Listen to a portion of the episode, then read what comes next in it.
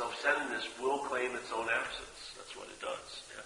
So when you're in that water seemingly and everything's happening, when you come out of the water, you're busily, the mind's busily claiming that it's the one that did that and making up a story. And now, if it makes up the story long enough, you'll become a surfer, or you'll become a kite surfer, or a windsurfer.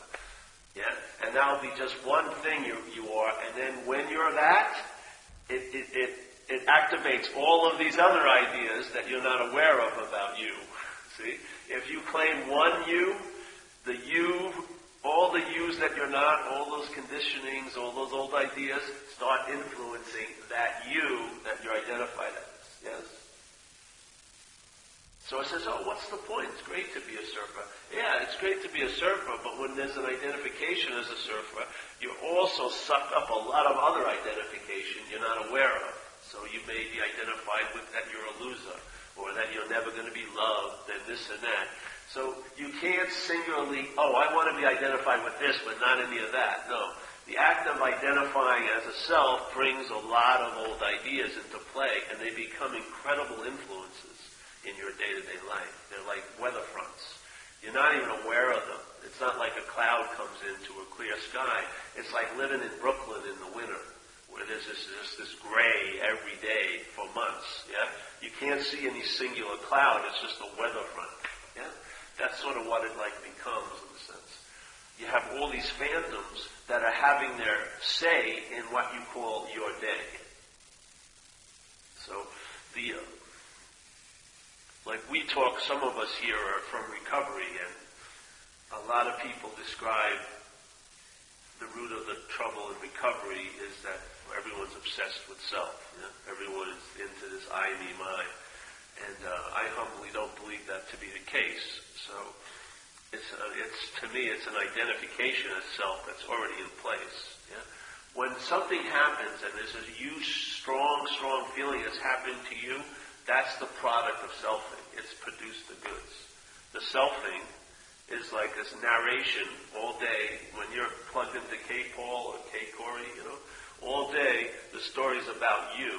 That you that feeling of being you when something happens is the product of selfing.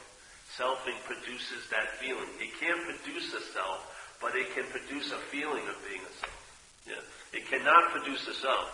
Selfing cannot create a self, but it can imply that there is a self. Yeah. So when life is seen from the point of view of being a self, instead of seeing life as ha- what's happening, it's always to me. Has this huge sucking sound that everything is seen as how it pertains to you. And it is so overwhelming. You may get little glimpses of certain points, but the whole, the size of it is unbelievable. How incredibly sucking it is from this point of view of self-centeredness. You're just sucking everything into how it pertains to you. Yeah. There's no effort involved. The effort's already been done. Yeah? You're just at the effects now. And so obviously this sucking in starts producing a sense of irritability, restlessness, and discontent. And what are you going to do? You're going to seek relief yeah? from what's producing that those effects. But you go to what's producing the effects for the solution to it. That's the dilemma, yeah? So you go to the problem to ask for a solution to the problem's effects. so its solutions produce more effects that you would call problems, yeah? and it's a never-ending thing because self can't get out of self. So if there's, if the identification of self's in place, yeah, all the getting out of self from there is a form of being in self. You cannot get out of self as a self because there isn't a self to get out of. It's just a product of a mental process. The mental process is a verb that's producing the sense of being a self. So to try to get out of something that's imaginary would be making it real, wouldn't it? If you're attempting to get out of something that's imaginary all day, then that getting out of something imaginary would become a real experience for you. Yeah? So it's totally the opposite of what you think. So a lot of people who are trying to get out of self are really seemingly in self. When, you, when there's a giving up of any need to be liberated, that's being out of self. The last place I wanted to be is the solution in a sense. See? Because I was never in the place I thought I was. I was in a mental realm about here and now. But that here and now up here had been bastardized and it was there and then, you know? Tons of old ideas and fears about what's going to happen to me because I surely deserve punishment. up there, up there I've been convicted a long time ago. And I don't care how much therapy I get, I'm never going to be let off the hook. No fucking way. There's just no way. they have like 80 airtight cases against me up there.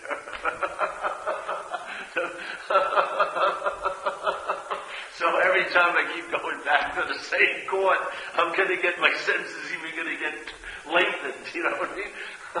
I'm throwing myself at the mercy of that court. That court has no mercy, has none whatsoever. Yeah. When you were a kid and you did something and you felt it was really wrong, you will never be let off that hook. Never.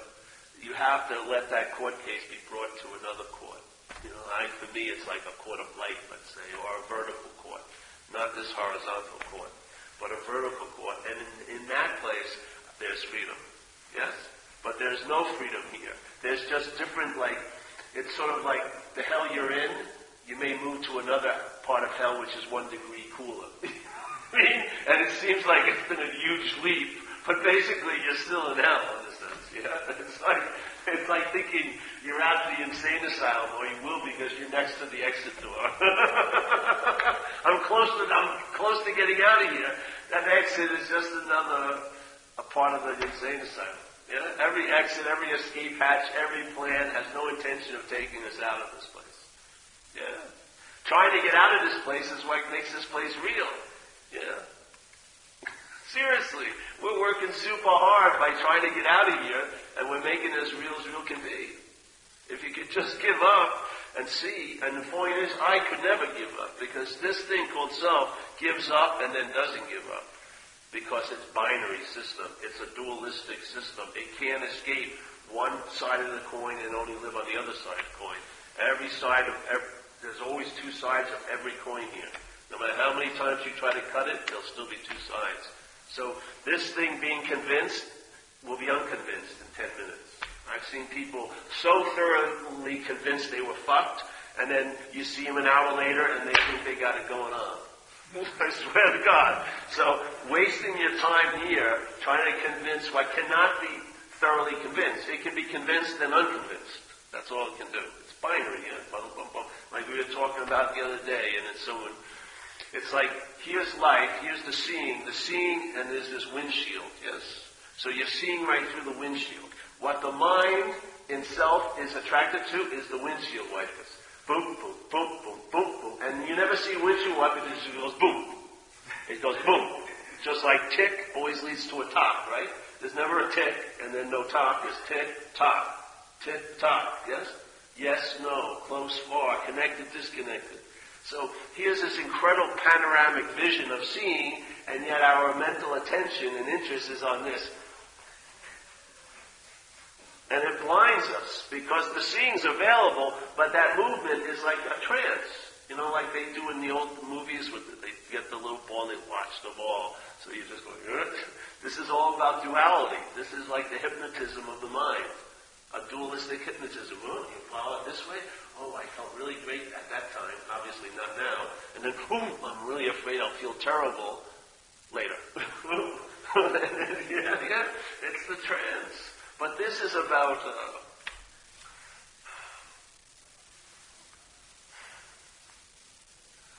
for me, it was just seeing that I'm not that, the center of the system called self-centered. Yeah? I've had enough display about the effects of self-centeredness. I've had plenty to last. Yeah? But the dilemma was, wasn't trying to manage those effects, but to see that there is no center of that system.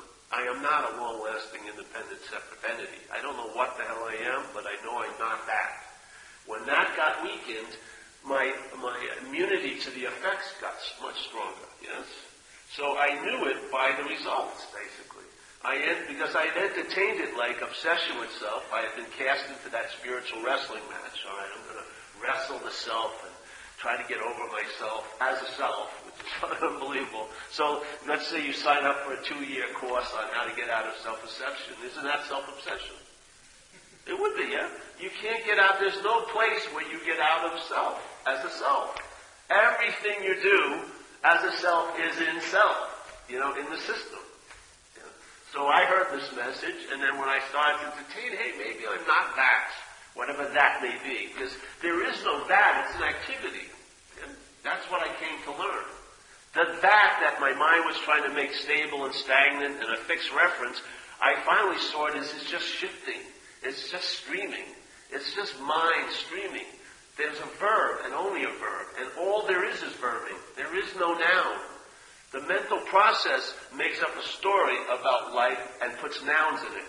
This is happening to me, and I did that, and you did this, da da da da. Yes, but in fact, the real sense of living is verbing, constant verbing, and there's no noun to be found. So as soon as there was like my mind opened up to the possibility, it was like a lens, and the lens, not knowing it, had been fixed in this view of self-centeredness. Yeah? And then I heard this message, and everything else was more about polishing this, thinking if I could just see better, it would be, it would be, I'd be able to recognize the truth. No, no, no, no, no. Because when I entertained, I'm not that, the lens just went opened up, and then I realized, aha! Yeah? The selfing is, is what, what blocked the aperture. So all I was doing is trying to change ways of looking, Buddhism, this way of looking, different forms of looking, with the hopes that it would increase my ability to see. But the seeing had been commandeered by this, the system itself, not the particulars. It's not me that's fucked everything up. Yeah? It's the sense of being a me. Once I entertained, possibly I'm not that, the lens just went opened up on its own and then it would open up on other times, and then it, it revealed that there's no stopping it. There's no point where it gets locked into any aperture. It has the ability just like that. And then what happens is now you're seeing. And one of the first things you see is what you used to see from, which is this form of looking called self-centeredness. My whole life was seeing from a point that wasn't anywhere near the beginning. It was way down the road. Yeah? I thought everything started here when it's way back here in a way. Of course, there's no back, but it was way back here. And when you're back here seeing, which you are at this moment, you see what's making, what's happening, what's claiming, what's making, what's writing, stories, all that. You see it. And if you see it, there's got to be one moment it's going to transfer into I mustn't be that if I can see it. It's not a statement, but it's a hit. You know, after a while, you, I mustn't be that. And then what happens if you're not that? Your interest and attention gets freed from the slavery to that. Yes? So now it's not all about you anymore. Now your interest and attention, you can't lose interest and attention. What you do is you lose it in something. Yeah? So I lost interest in something, and that something was this selfing, yeah, this mind stream. Where before my interest attention was like a miner in that little stream, trying to look for fucking reasons why I haven't found gold yet, and then when I found gold, you know, just like just panning for it all day in this little mental stream called selfing, my interest and attention. When it was relieved of that, what happens? It's it. The interest and attention is what enriches a life. Yeah? It's what you're attending to and interested in. Yeah? And what happened is my interest and attention, because it was absorbed in being a thing, it was very keen on seeing things. It was very into, it could recognize things all, all day. Yeah? But one of its abilities, which I saw demonstrated when I was a kid, was still there, which was the living in the act of seeing no thing. Yeah? In other words, there's a form of mind, I don't mean I seeing, you know, I mean seeing awareness, seeing. There's a form of mind that is busily seeing nothing right now. That's all it is. It's seeing nothing. There's an inherent awareness, and it's while it's seeing, it never, it never runs into a thing. When it sees a thing, it sees nothing. No thingness. Yeah?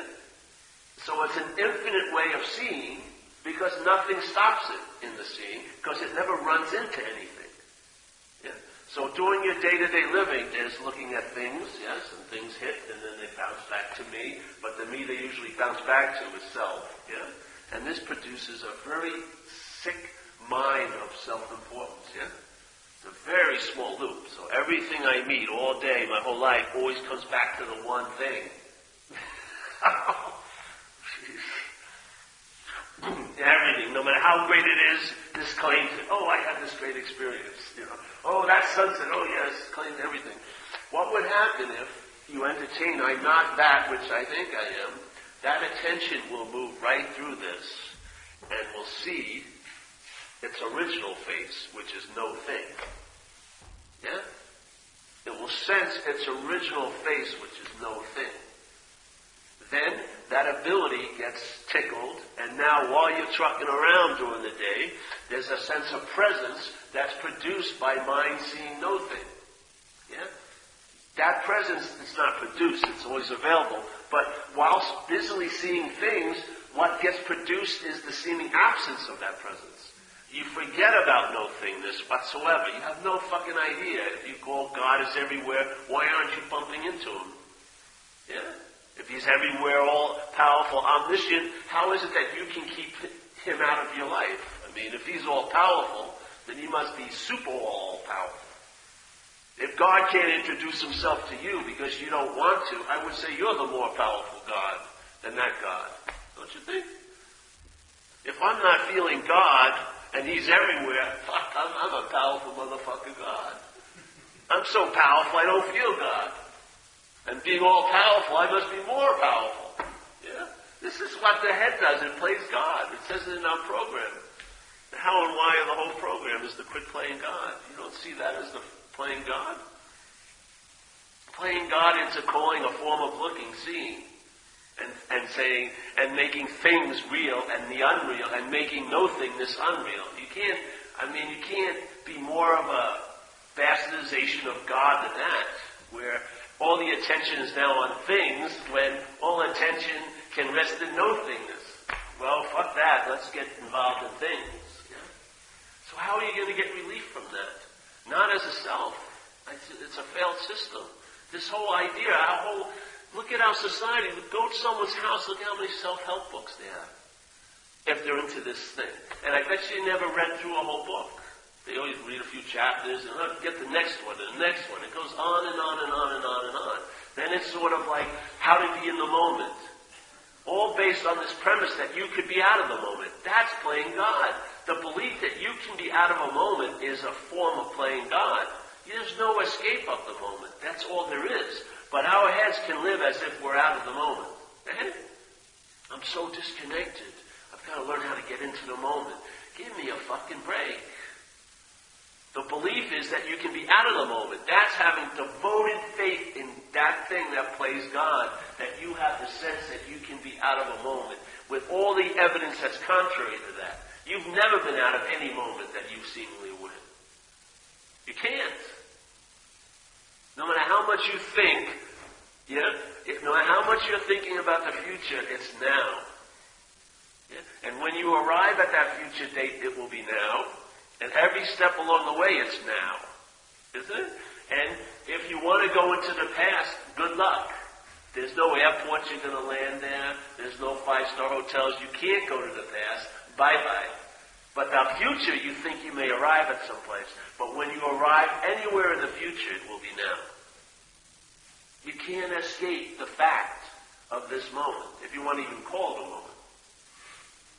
You can't escape that. Yet, the incredible arrogance of playing God, hey guys, man? Believing that you can be out of the moment and then getting into this false trip of getting back into the moment is unbelievable. Yeah? Come on in, folks. How you doing? Grab a seat. Do you know where you are? Oh, you do? Oh. Well, tell me, please. Where am I?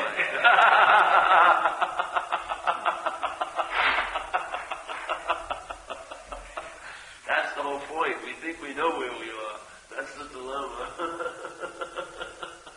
well, you jumped in a little late, but you guys are in recovery? Yes? Yes, all right, all right.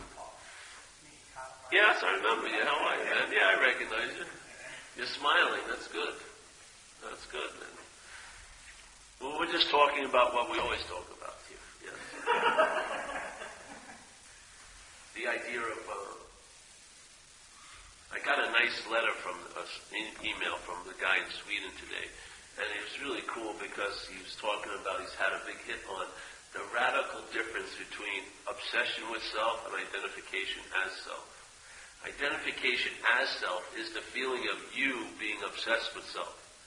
That feeling of you being imposed by this activity called selfing and feeling like you are obsessed with self, that's the real product to me of the disease. Yeah? That's the product. The feeling that I'm, something's happening to me and that me is like so saturated, that is the product of the selfing. The selfing cannot produce a self. It can just imply one. It can't make. Yeah? You can't because you can't take, you can't take, you can't, if everything is verbing, you can't make a noun out of it. Its nature is the verb, yes? When the mind wants to make a noun out of something, that's neutering it. That's what kills the message. Yeah. So if you're sitting here thinking, well, I, I haven't gotten the message yet, and if you're waiting to get the message, that's not it. There is no you waiting to get the message. This message is not of time. You can come here in time when we're addicted to time. Through we're using the poison in a way as an antidote to the poison. So we're using repetition, which is of time, yes, to be an antidote to the addiction to time. Because if you keep coming here and hearing this message, there'll be a moment that will not be of time, that there'll be an aha or like a sense of whack. Yeah? That's that. And that didn't take any time to occur. It was prior to time. Yeah. It was prior to it. So we're using time in a way to get to a state of, not to get to a state, but to, for the mind to finally come out of that time slavery into the sense of no time. Yeah. And therefore, if it takes no time at all, you have nothing to do with it. And that's the beauty of it. Because if you're the one who had something to do with this message, you'd fuck it up. Yeah? If you had it, you'd lose it. You cannot help but do that. That's why it says in AA, to, we get to a point where we can enjoy peace of mind. Peace of mind is always available, but the ability to enjoy it may not be. Yeah? If you're addicted to time, if, if there's peace of mind, you won't be able to enjoy it because you'll be thinking it won't be here tomorrow. Or it's going to disappear any minute, yeah? How can that be called enjoyment? Peace of mind has nothing to do with time. That's why you can enjoy it. Yeah? And it has nothing to do with you. That's why the enjoyment can stabilize. Yeah? So in, in recovery, they talk about surrender, if you heard it. Yeah? It's a very, it's talked a lot, oh, quite a lot in the program. Surrender yeah, is really when we stay in the admittance of our powerlessness, in a sense. Yeah? We've learned from listening to others and our own experiences in life that any life run on self-will isn't going to be successful. We're very clear about that. It says we're convinced, which means to believe with certainty. So now we are we're in that state of powerlessness. And you'll be funny, when have you experienced powerlessness? When you were exerting power, right? The only time I experience like powerlessness in life is when I'm exerting power.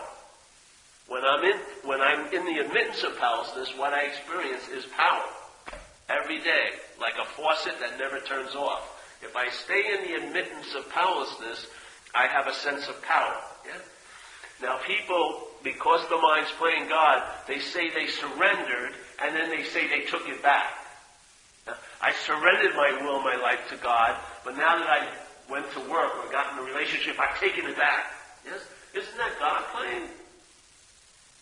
What would happen? How can you take something back if you, if you, if you gave it to something that was more powerful than you? Would it be it would give it back to you if it wanted or not? How are you going to take it back? If you've surrendered your will and life over to a power greater than self, how are you going to be rest, able to wrestle that away from that power that's greater than self? You're going to arm wrestle it? It's stronger than you. But this whole idea of surrendering and then forgetting is playing God. It is.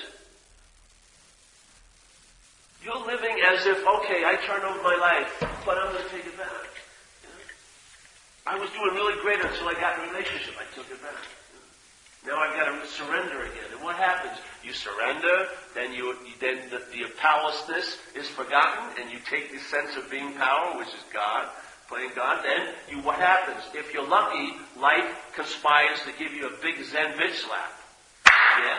What happens when you get whacked and you wake up? You wake up to the fact, oh Jesus Christ, I'm powerless. And then what happens? The power is accessible, yeah?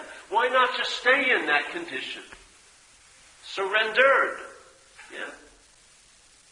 Instead of playing the game of the binary system of surrender, taking it back, having to surrender again, back, surrender, back, why not get out of that window washer, windshield washer thing and just stay surrendered? When that happens, now you're in the state of surrendered, and no matter what the mind says, it's not, it's not your representative anymore. Yes? K. Paul does not represent me anymore. So when K. Paul's saying, oh, you've lost, you've lost, you took the power back. No, no, no, no, no, no. No, you've got to go surrender it. No, I didn't give it, I didn't take it back. Why would you have to surrender if you never take it back? It would, it would create a state of surrender. That's called a quantum leap of, of mind, yeah? Not playing the game of, oh, I'm close and then far, all based on what you think you did. Who tells you how close you are to God? You. I would say that's God playing, isn't it? When who tells you how close you are to God? Your head does. That's the whole seeing of what's playing God. And it says you have to quit playing God. Or what? It's just, it's amazing. If you read the book, yeah, if you read the book, when it's getting into the, the third step, it says, the how and why, and it says first, quit playing God. And then it says, then surrender. Yeah? Turn your will and life over. But first, before you turn your will and life over, you've got to quit playing God. It has it in a linear lineup. So first there's the quit playing God, and then there's the surrender to the higher power. Yeah? But if you surrender to the higher power, identified as God, you believe you can take it back. Yes? So the first one is, is the preliminary to the third step. The recognition that what's playing God, for me, was what's playing God is not me, so now I'm not beholden to that. Now there's a surrender to the care of something greater than self, because that's what surrender to a, something greater than self is, is not taking yourself to be self anymore. Yeah? And then you see what happens. When that occurs, you thought you, you're in a state of I don't know, and what occurs is you find out about life. And when you find out about life, it's much more convincing than knowing about it. Yeah? When, when the goods start really being delivered, you know it there's an unspoken yes in there, and then gratitude ensues. And you have truly been saved, and you're aware of being saved. It's totally different than being saved. The fun of it is to be aware of that saving. Yeah?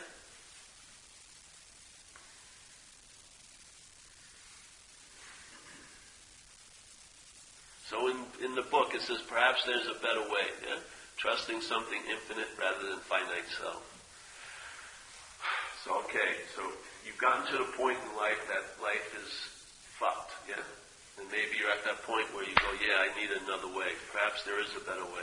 So, okay, you're now going to want to leave this finite system because it says in our book, why are you in so much fear right now? And it says, isn't it because self-reliance has failed us? So it's now just named the dilemma. Yes? Reliance on self is an unreliable system. That's why you seem to be in the condition you are. It's not your inherent nature. It's, it's, it's a manifestation, yes? The mind is resting on something that's unreliable, and so what you, you're just expressing that with anxiety and all like this, yes? So here, says, okay, so perhaps there's a better way, trusting something infinite rather than finite self. And it may sound really good to you, so now you start trying to get out of the system of self, yes? But if the system of self is, its linchpin is identification as self, while you're thinking you're getting out of it, you're identified as it, yeah? So in other words, you're, you're carrying the parasite at all times because you're identified as the parasite. Even when you're thinking you're leaving the parasite, you're walking as the parasite in a sense, yes? So even the system of recovery can be, can be used to become identified as a recovered person, yes? So here, so perhaps there's a better way. All right, I'm going to try to leave, but I'm identified as that. So the problem now influences the solution. Yeah? It's like a trumpet with a muffler in it. You know, one of those mufflers. You can't get the good high notes, man. So everyone identifies with all the descriptions of the problem, but they don't identify with you have ceased fighting everyone and anything. You're now placed in a position of neutrality with no thought or effort on your part. Yes? The problem does not exist for you, for you anymore. Yes? You're reborn. They don't identify with, hey, you'll feel this new power flow in. Yes? You'll be able to enjoy peace of mind. You'll learn that you can face life successfully and you'll, you'll feel the conscious presence of that power. They don't identify with that. They identify with all the problems, but they're not identifying with all the solutions.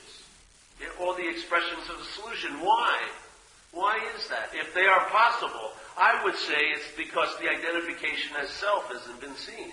So if you're identified with a parasite, let's say, that is very hostile, you would naturally want to throw it off you immediately, yeah? But if it has convinced you that you're the parasite, the host can never entertain being freed of the parasite because it's identified as the parasite. Yeah? I found when I finally entertained the idea I'm not that, the next thing my mind did was I can be free of it. When I'm identified as it, the best I can do is therapy or uh, let's get socialized so maybe I can have a one month long relationship or maybe I won't flip out the next July 4th picnic and these are these lofty goals I have. That's called living with the fucking parasite. Yeah? But if I'm not that, then when I see the problem doesn't exist for me, it stabilizes because it doesn't exist as me anymore. Yes? I'm not that. So what would be an experience every once in a while? Hey, I had this weekend when the problem didn't exist for me. And then the rest of the week it does exist for me. And then I did another retreat and it didn't exist for me. And it just becomes experiential when it could be a state, which is it doesn't exist for me every day because it doesn't exist as me. The, the difference in quality of solutions mind-boggling. If it's, if it's existing as me, then every once in a while, if I do enough, it may not exist for me that day. But if it doesn't exist as me, that whole idea can stabilize. Yes? Long tracks of time living as if the problem doesn't exist for me. Because it, at that moment it's not existing as me. If it's existing as you, the best you can do is try to learn about it, therapize it, go back into its little ruminations of where did this all start? It's infinite up there. Once you get de- dealt with your family of origin in, in this world, you'll be the Martian family of origin. It can make up problems. It can make up historical problems. It can create a new neuroses in a half a second. You'll never be, there'll be no, never ending. When the, when the identification of self, this was going to be a constant urban renewal project. Never ever finished. Never. Never. No peace of mind ever. It was always going to be moving, seeking, seeking, moving, working, working. Yes? It's when you put, when you lose interest in the self, it's like you lose interest in the need to be liberated, and you actually live liberated. Not as an experience, but as a way of life, yeah? You've been freed from that seemingly hopeless state of mind and body. Because it's only seemingly, it only appears to be true or false to you. And it seems to be really true when you're in the identification as self.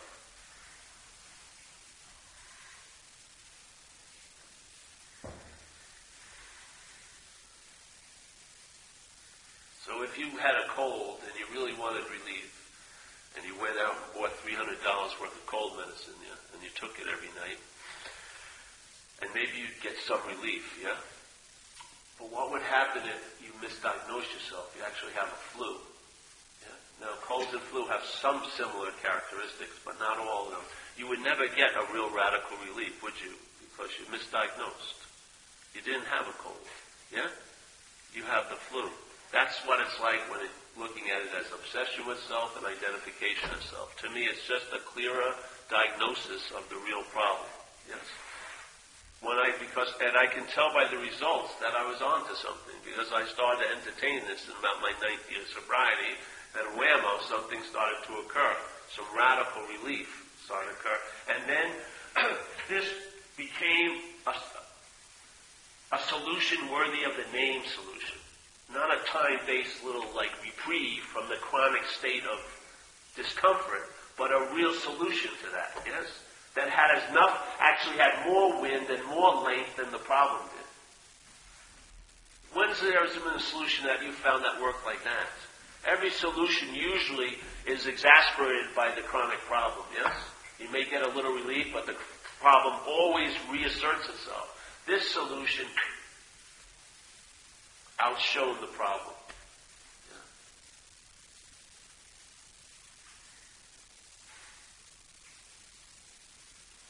So if you're dealing with anxiety and fear and you think that's the cause of your trouble, what's producing the anxiety and fear? Reliance on an unreliable system called self, yeah? So mind is relying on a system called self. And when you rely on that thought system, that thought system presents you as what? A body. Yeah? When you think about you, don't you think about you as a body? Isn't that how the mind pictures you? And when you're worrying about you in the future, how do you picture yourself in that system as a body? So this thought system that we're relying on calls you a body. Yes? How is a body going to become spiritual? It's like grafting something on that doesn't doesn't take. It's like water and oil. How are you going to make a body spiritual? Yes? That's what happens with spiritual practice. You constantly have to be vigilant, but it always slides off very easily. And the God that you think you have never shows up when you really need it. but if I'm spirit, yes, if I'm spirit, then I don't need to become spiritual. Yeah, because I'm already that. And it says in our program, our daily reprieve from the parasite of alcoholism, it doesn't say it that way, but the daily reprieve from alcoholism is contingent on the maintenance of our spiritual condition. What better way to maintain a spiritual condition than to be one? Instead of having one. If I have a spiritual condition, that means I cannot have it. Yeah. But if I am a spiritual condition, there's no escaping that fact. And it's a fact. Yes? A fact that, that overrides and outshines all the bullshit the mind will present. That you've lost your contact, I'm not spiritual, I didn't help anyone today. All that malarkey will be seen through. Yeah? But if you're trying to have a spiritual condition, it really implies that you don't have a spiritual condition. Yeah? And it will always go back to that, yes? When you have a spiritual condition, the next experience you'll have in time is I don't have a spiritual condition. Then you'll have a spiritual condition, don't have a spiritual condition. Have a spiritual condition, don't have a spiritual condition. But what if you are a spiritual condition? It cuts right through that. Nothing your head says can convince you that you're not what you are. You have an immunity to the whole advertising campaign. Because the whole advertising campaign is based on you being a body. That's it. That's its main fixed reference. Everything circulates about that idea. Everything. If you're not that, the whole system spins out. And what happens when it spins out? What seemed to be claustrophobic becomes really spacious. Yes? Really spacious. Here, very claustrophobic, very spacious. It's like here in this room, instead of constantly looking at the things in the room, you get the sense of the space in the room. What used to be the background becomes the foreground you're actually living seeing nothing. Yeah? It's like an incredible healing bomb that doesn't need to be healed. Eh? It's incredible. and then when you do an inventory process, yeah, I'm going to go into the AA thing. Yeah, sorry. We have some young characters here. We've got to support their endeavors. Yes. Have you you've heard about the inventory process? Yes, in the big book. Yeah, step four. I'm just going to throw this out there because this is right out of the book. There's a part in the book. It says being convinced, which means to believe with certainty, that self manifested in various ways is what has defeated us. Yeah. So this is very important to be convinced of that self manifested in all these ways is what has defeated us. So he's separating two. Yeah. Us and self seem not to be the same. Yeah? Self defeated us. And so if I asked everyone in this room what self defeated them, we'd all have the same answer. Everyone in this room would say, myself, yes? Myself. If you were in relationship with me, maybe my, this self defeated you for a little while, but basically get over it. But the myself. So it's not really self that defeats us, is it? It's the mind. And why? So what does mind mean? Mind's like claiming something. Yeah? This is my house, this is my money, my girlfriend. Yeah? And you notice, like, say you have a girlfriend or a boyfriend, and everything's going great, and then one day they become your girlfriend. As soon as they become my girlfriend, maybe stalking charges happen. You know, maybe fucking you think you can go in their email and see who they're talking to. Some kind of sense of proprietoriness happens. Yes, the my is the act of being identified. The my is the act of being identified. Most people, in seeing thoughts, they're in the act of being identified. They believe they're the thinker of the thought, yes? Or that they're about, the thoughts are about them. Which they're not. They're about a selfing, a body. Yeah? So you're already cast into the act of identifying. Every thought is reinforcing that because every thought is held as yours or about you or about your life, or about your world, or about this. Yes? Everyone, everyone, every thought that's seen is held as I'm the seer of it. Every action that passes through us is I'm the doer of it. Everything that's heard is I'm the hearer of it. Everything that's tasted, I'm the taster of it. Yes. This is called the act of being identified. Isn't it? So here in the book it says being convinced that self manifested in all these ways. Yeah? And there's hundreds of ways it manifests. They just use three of the most common ones, which is resentment, fear, and harming other people. Pursuit of what you want. Yeah? So it says, being convinced that self manifests in various ways is what has defeated us. We will now look at its, meaning self's, common manifestations. And the next paragraph starts with the word resentment. So the whole inventory process of recovery is based on looking at the expressions of self in, in one's life. Yeah? How many times is it described that way? Very, very rarely. It's always about your resentments, your fears. Isn't that the act of being identified? If something that isn't you was expressing through this, and everything it expressed through this, when you became aware of it, you claimed to be yours, wouldn't that be the act of being identified? Yeah? That to me is the activity of the root of the disease the act of being identified with what you're not. A parasite called alcoholism that's expressing through this, and every time it expresses through this, the mind claims, it. oh, that's my fear. That's my resentment. And then it writes stories about it. Yes. How much meaning does a fear have when it's someone else's? Yeah? I may have some empathy, but when it's mine, fucking unbelievable. I'll be on the phone hundreds of hours talking about it to everyone who will want to listen. Yes? Isn't it the case? If you're sitting there, Andre comes here, yeah, and he starts talking to me, and uh, he's describing, he's flipped out, really flipped out about what's not happening, because yeah, obviously it's not happening because I don't see it or hear it or feel it. But he's sharing it with me, and he's totally flipped out. Now I'm not. I'm like Solomon. Oh yes, bro, you should help this person. Go out and help and whatever. But I could have the exact same thoughts, and if they're held as mine or about my life, I'll be, I could be flipping out. Yeah? I have an immunity as long as I see the thoughts as his. If I see the same thoughts as mine, they have a huge effect, don't they? Isn't that the act of being identified? When I see the thoughts as his, which is I'm not identifying with them, I have sort of an incredible immunity.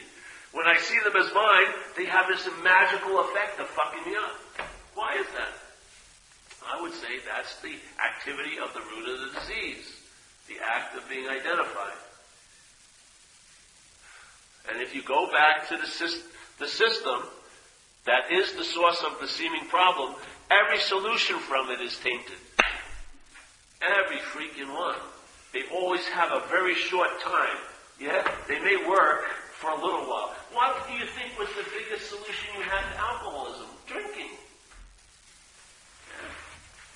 My, my, my managing, yeah, I was suffering from irritability, restless discontent called active alcoholism. My mind managed or played God, and that's the biggest aspect. The first step, the living part of the first step is the uh, managing, not the drinking. I haven't drank in 23 years, but alcoholism can still be active by managing, playing God. Yes? So what was my one of the first things my mind did to playing God? It had irritability, restlessness, discontent, and it says, let's get loaded. Yeah. So my solution was to drink to solve the problem of alcoholism. Isn't it amazing, isn't it? So it's sort of like I always use this, this story, like just one day on a typical day when I was out there running around. I had a court date, yeah? And none of you have court dates, have you? No, no, probably not. But I had a court date. And uh, court date and going to jail was sort of synonymous, yeah? Because a lot of times I'd go to court and I'd go to jail quickly thereafter. So I was afraid to go to court because I didn't want to go to jail. It sounded very logical. Man, I don't fucking want to go to this court date because I'm, you know, they're going to throw me in jail. So I went to my Greek oracle once again. I relied on something that was unreliable, and I said, "Oh, great one, tell me what to do." And so it didn't. It took. It didn't even half a second. Just don't go to court. Okay, wow, incredible, a solution. So the court date was three days later, and I'm sitting at home drinking beer, and it's nine in the morning, and I'm thinking those jamokes are sweating it out at court, and here I am. My solution worked. I'm free from that fear. I'm not going to jail. So I'm driving my girlfriend's car at the time, and I get pulled over. And a policeman comes up to the door and asks for my registration and license, and I gave it to him. And he goes back and sits in that car. I don't know what they do really. It always flips me out how long they sit in the car. I mean, they must have a huge history, or whatever. Maybe they're looking at Porto or something. I don't know what. So then they, if they come up to you and knock on the door and say this thing, you're going away, which is, Mr. Hedman, will you please step out of the car? So I threw a little alcoholic tantrum. I didn't deserve this misfortune. I haven't done anything. And I flipped out and I said, why are you throwing me in jail? He says, well, you've got a broken tail light. I said, yeah, so what? He says, well, I looked in your thing and they issued a bench warrant. And I said, what's a bench warrant? He says, well, as soon as some, one of us finds you, you go to jail. I said, where did I get that bench warrant from? You missed the court date. So here I'm now in jail, right? And I have two court dates now I have to go to. So confronted with this situation in life was one court date. My solution produced jail and two court dates. Now, this was just one moment in one day out of one week, out of months and months and months of living on a bottom. This is called the root of the problem. What we're relying on is unreliable. Yes? The system of self. It's not personal. Any mind that relies on this system of being a body is, is going to prove to be unsuccessful to work. Yes? Why? Because it's not a body. You're not going to be able to get around that. So here, when I notice that when I do the inventory process and I look at resentments and fears and what I did to get what I wanted, harming these other people, I get to see a pattern of what? Of self selfing in my life. So I start recognizing the parasite. I start seeing the parasite. Yeah? When I see the parasite, it opens up the possibility of not living from the parasite. Yes? When I see the parasite, I, there must be something other than that that's seeing it. Yeah? Maybe just maybe I'm that. And as soon as my mind recognized I'm not that, it could entertain I can be free of it. As long as it thought it was me, it could never entertain being free of it, except blowing my brains out. Yeah?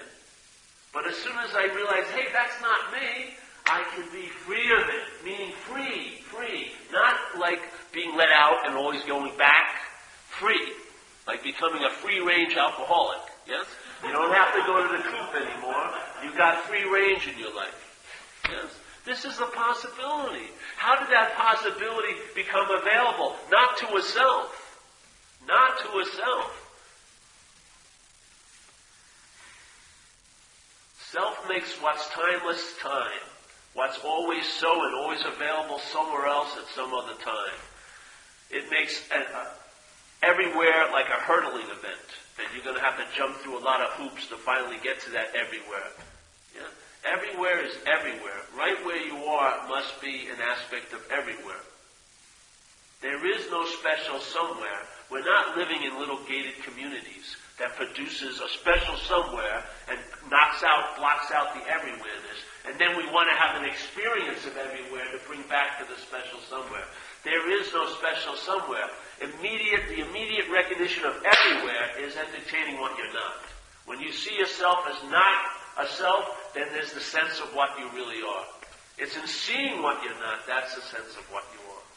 You can never see what you are, because it's not a thing. If you're looking for the truth, you're never going to see the truth, because the truth is not an object. Yes? The truth is, like St. Francis says, what's looking is what you're looking for. If the you dropped out and it would be what's looking is looking for, that's seeing. That's exactly what seeing is. What's looking is, is what's looking. What's looking is looking for. That's all that's happening here. Yeah. What's looking is, is what you are looking for. That's the story of self. Yes? Take, if the you drops out, what's looking is what's looking for right now.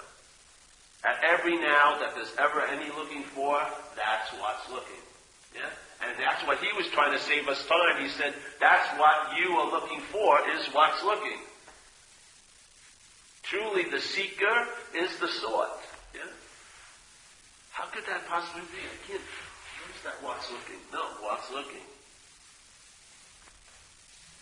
But that, I know what's looking. It's me. Yeah, that's the dilemma. See? See, the seeing's been identified as me looking. That's why you can't find it. you know what I mean? They're seeing, and the mind claims it, and now it's you looking. It's the, it's the most, it's an incredible form of blindness because while you have sight, you believe you're blind to it. That's incredible. I mean, people with blindness usually have blindness in a way, physically. But we have a, a made up blindness on the back of seeing.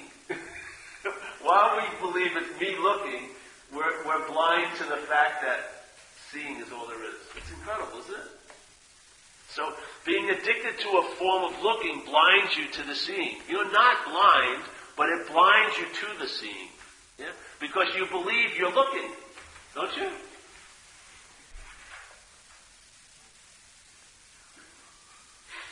But that's what you're looking for, is what's looking. Not you looking, but what's looking. It doesn't say who's looking, does it? It says what's looking. And there's the pause, you can feel it now. Right?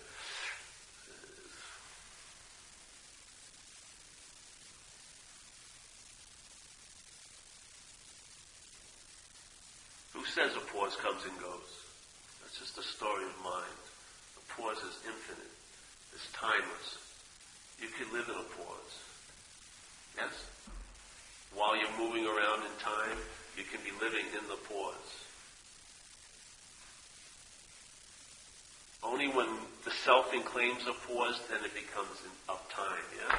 And it always seems to go away too quick. But before it's touched by the interpreter, it's timeless. Therefore, it has no length. It's not short or long. Yeah? It's just an all available moment.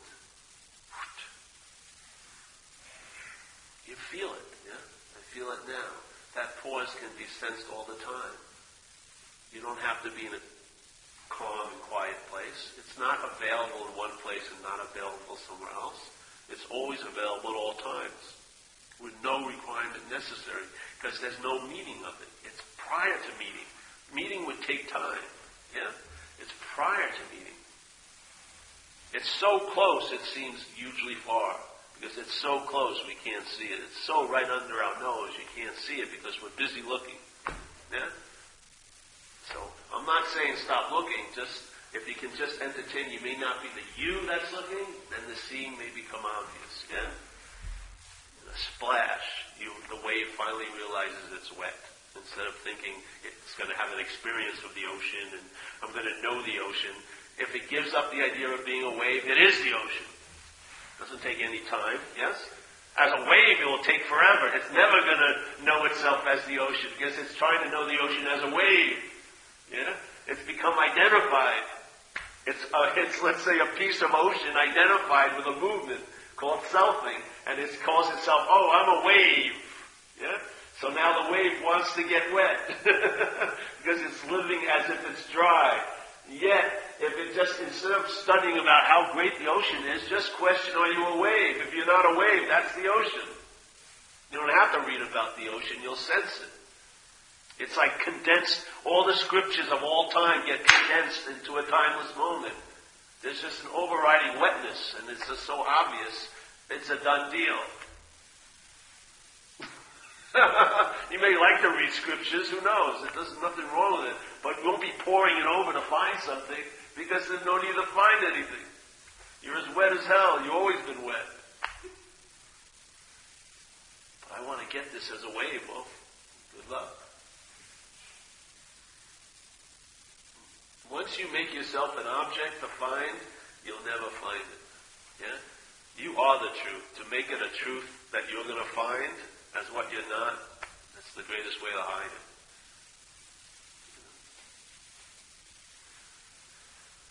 Ah.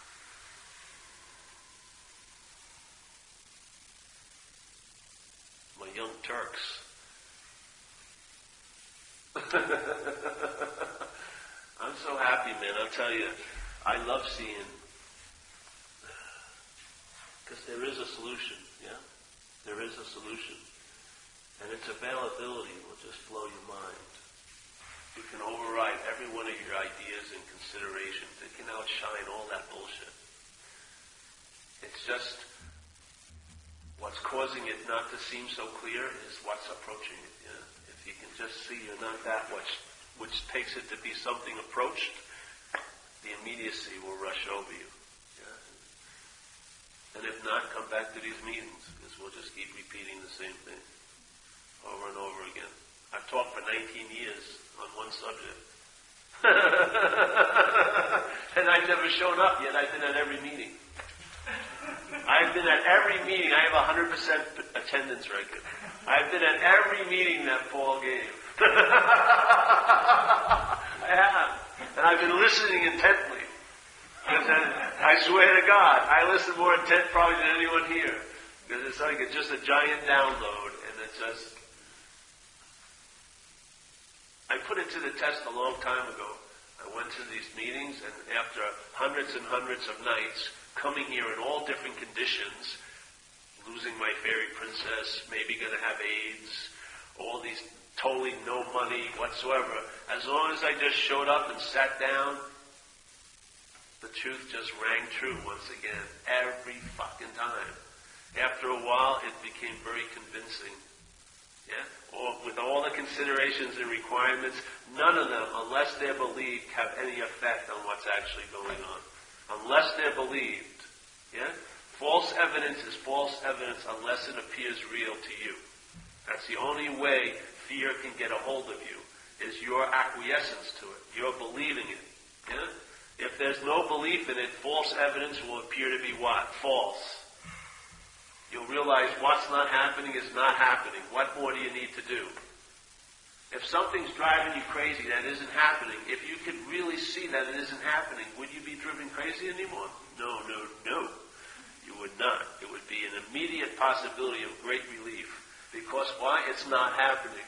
I mean, it's not a giant dissertation. It's just not fucking happening. what? But it seems like it's so real. Exactly. To you, the you is in incredible cahoots. It's like the movie isn't that good. It's the audience that makes it seem real. The movie sucks.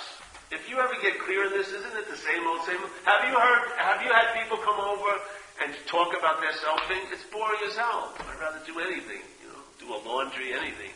Oh, let me tell you what's not happening. I don't fucking want to hear it. Really. Yeah. But to me, I, it seems great for 30 years, 40 years. Why?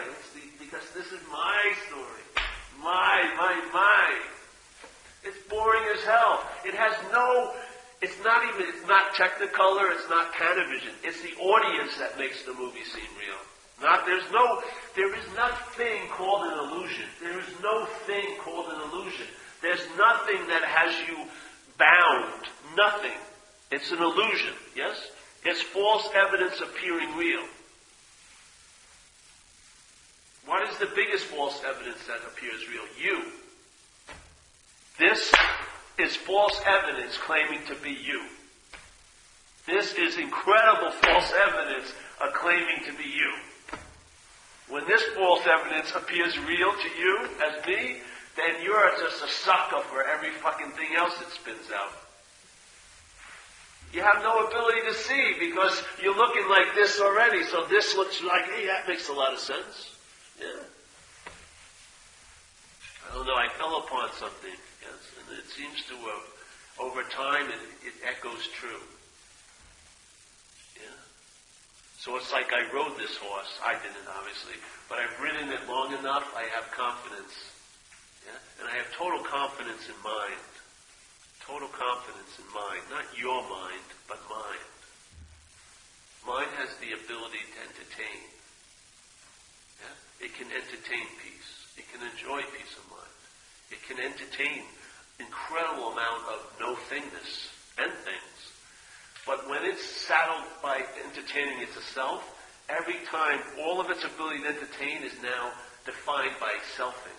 So instead of being able to entertain, I'm okay, it's I can entertain, I will be okay. It always has fucking time in it, doesn't it? I will be okay later.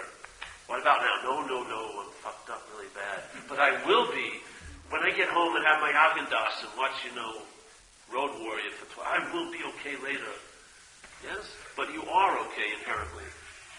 What's ever happened here has no effect on the space of this room. Have you noticed?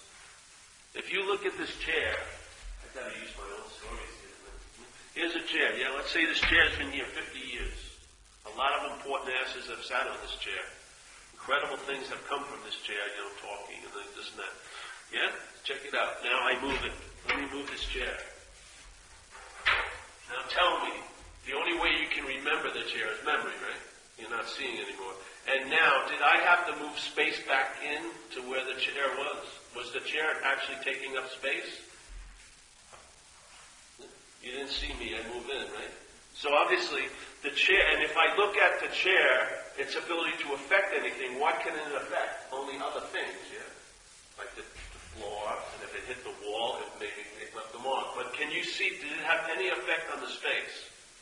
Did it take up any space? Yeah. So in fact, it's just an appearance in space in a way, yeah? Without space, you would never see the chair. So now we took the chair and moved it. What's the difference between me and the chair? The chair's a thing, yes? This is a thing. If I left the room, the only way you would know me is by memory yeah? because you wouldn't see me.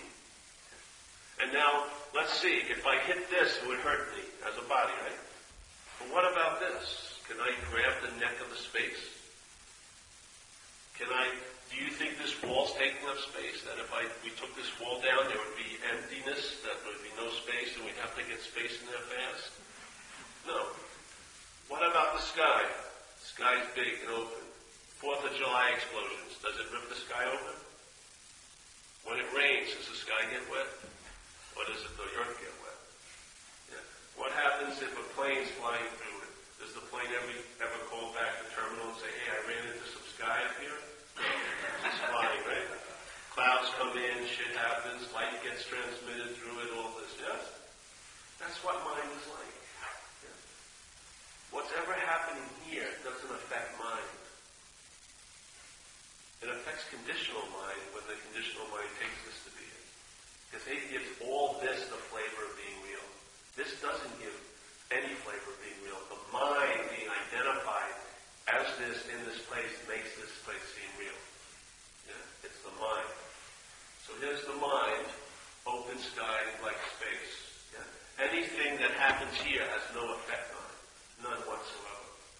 Yeah? It's inherently clean and pure in and of its own nature. Doesn't get muddied by anything. Anything and everything can appear in it, but nothing affects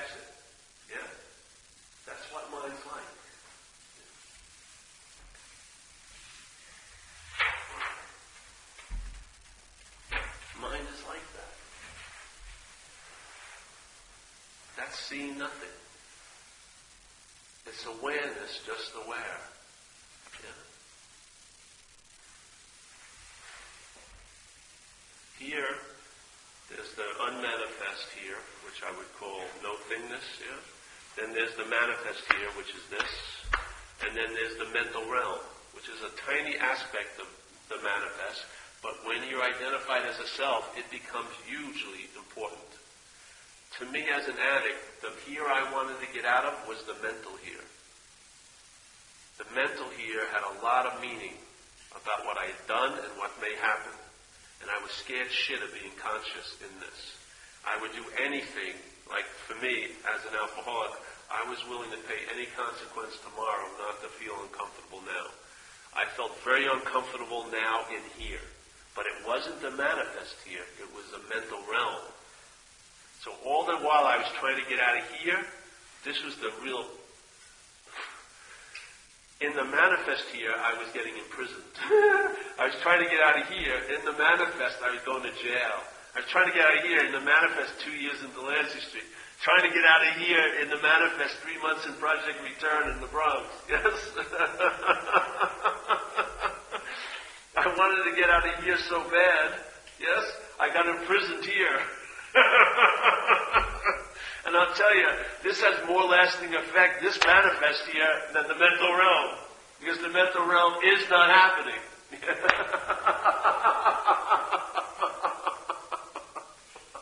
so, I, my whole life was trying to make what I thought real to be unreal. Yeah? And as soon as I tried to make it unreal, it was as real as real can be, because it was only happening here. When I finally let it be as real as it wanted to be, it showed itself to be unreal. That was the freedom. Yes? The transcendence is being here. The manifest here. Yeah? Not the mental here. Because I want to get out of there at all costs. But the manifest here. And in the manifest here, I can sense the presence of the unmanifest. I can't sense it in the mental realm. Yeah? There is no higher power in the past and the future. It's a present tense verb. It's only available now here, not in the mental realm. So in the manifest here, consciousness is demonstrating something, yes? And my mind can reflect, yes, just as easily things as no thing. I can reflect no thing. Yes? I can sense a presence in the emptiness of the mirror with no image being reflected. Yes? There's a presence in that. So I can see things and make things and yeah, yeah and yet I can also see no thing. Not me, the I. And if you look at it right here, you're looking at me, yeah? So what, how would you explain that? You would say, I'm looking at Paul, right? Now, I would be looking at you, and I'd explain, I'm looking at you. So here in this room, there's really only one thing going on. I is seeing a you. All different U's, one I. Now you can make 800 million U's, but there'd only be one eye. There's only one eye seeing all of these U's. Yes? So when I'm looking at Corey, Corey's a U. When there's looking from Corey, Corey is I. But if Corey asked herself, who am I? She would say me. What's me but an identified you? Isn't it? It's an identified you. Just like this eye seeing you as a body, let's say, that eye, is not that eye, is seeing this as a body. Yeah? But I'm not seeing this as a body. I'm seeing, my mental process sees this as me. That's the identification as self, and that's the bondage to self. That's the bondage to self. I is active, consciousness is seeing, hearing, feeling, tasting, touching. When there's a reflection of that, there's a little blip, and my mind takes it to be me.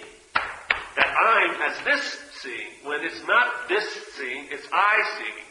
Yeah? When that gets corrected, that little mis, mis if a little miscalculation in time and space can geometrically progress, voila, look at our lives. Yeah? But if you go back and just see that calibration and just I, yeah, that's all that's happening is I, that's the freedom from the bondage of self. There'll be no freedom for me. There's only freedom in I. Yeah. So there you have it. Yes.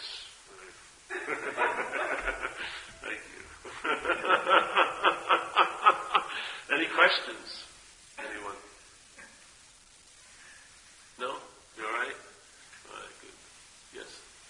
Uh, I remember you talking about before I was listening to you, you said you talked about how you, you do this meeting because you're setting some kind of peace note. What was that? You said you said you set some kind of peace note in these meetings.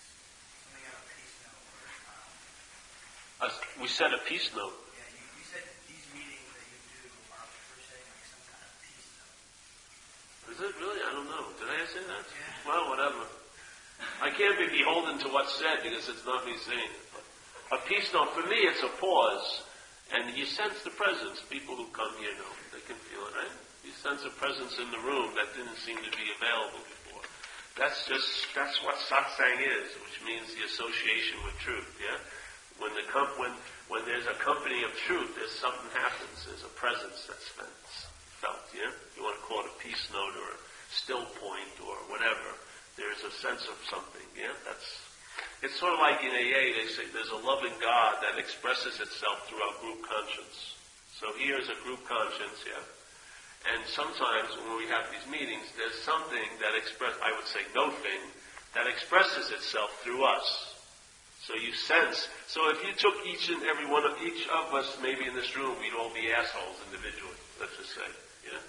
But together, there's like a nice scent gets produced, yeah? Because there's a loving, we want to call it God, that's expressing itself through us, yeah? This is what's actually happening all the time. There's just like the parasite used you to express through, there's another juice that uses quote unquote you to express through. Which one would you rather be taken over? You've had enough of the one, it's never going to change its tune. The parasite's going to suck you dry and you won't die. Have you ever have you seen alcoholics? I lived in Haight and I've gone back there. The same people on the street are still there 20 something years later. They're not going to die. Parasite's not letting their host go. They're going to get abscesses and limps and no teeth, but they'll keep on cooking. Fucking alcoholics don't get let off the hook easy at all. You live a long, fucking desperate life. Going through rehabs and jails. You think you're going to die in a blazing? Watch what happens. I see some of those lead guitar players who are drunks and they're still wearing their leather outfits, but they're 55 years old now. Still living in the Haight. Walking through the streets. This thing can let you go. No way! There's, uh, there's another power greater than that that can take, let's say, you over. I don't like the word the you, but it's sort of, if you want to call it like that, it's like a divine possession. Yeah? Same, same. There's no stable you there. You're just whatever, whatever the mind is resting on, is that's what, that's the form of expression your life is called. It's not what's special here. It's just different aspects of mind are expressing. If one aspect of mind is dominating, let's say that spacious one, your life will look like you're traveling a lot lighter than before. If it's the parasite, it's going to be very claustrophobic. Yeah? You're going to look like everyone else taken over by it. You go anywhere in the world, and you, what do you think you identify? Do you identify with who's in these meetings? You identify with what's taken them over. Yeah? You've lived, you've lived under the yoke of alcoholism when someone else who has lived under that yoke shares their feelings, their thoughts, and their reactions to life. They're very similar to, quote unquote, your thoughts, your feelings, and your reactions, because the same mind system took you over. That took me over. That's why we laugh at the same jokes. And a normal person would be like, oh, what, what is this? Oh, this is unbelievable what they're sharing here. We're all like laughing like crazy. Because what? We identify. Yes? We identify with what's taken each and every one of us over. That's our common bond that leads to the singularity of the solution. If if these aren't my thoughts and my feelings and my reactions, then whose are they? If they're not mine, you cannot believe how easier it is to travel with a thought than your thought. Fucking crazy. Your thought spawns tons of other thoughts all about you. a thought just comes and goes. But your thought, fuck, it's like the beginning of a chapter in your endless book. oh, I'm afraid. Oh, what's it, you know, it's crazy. So there is relief, you know. There is a real relief. There is a solution. And it, it's an imaginary problem. That's the solution. What? That's right. There's no reality other than what you give it. All right, so that's.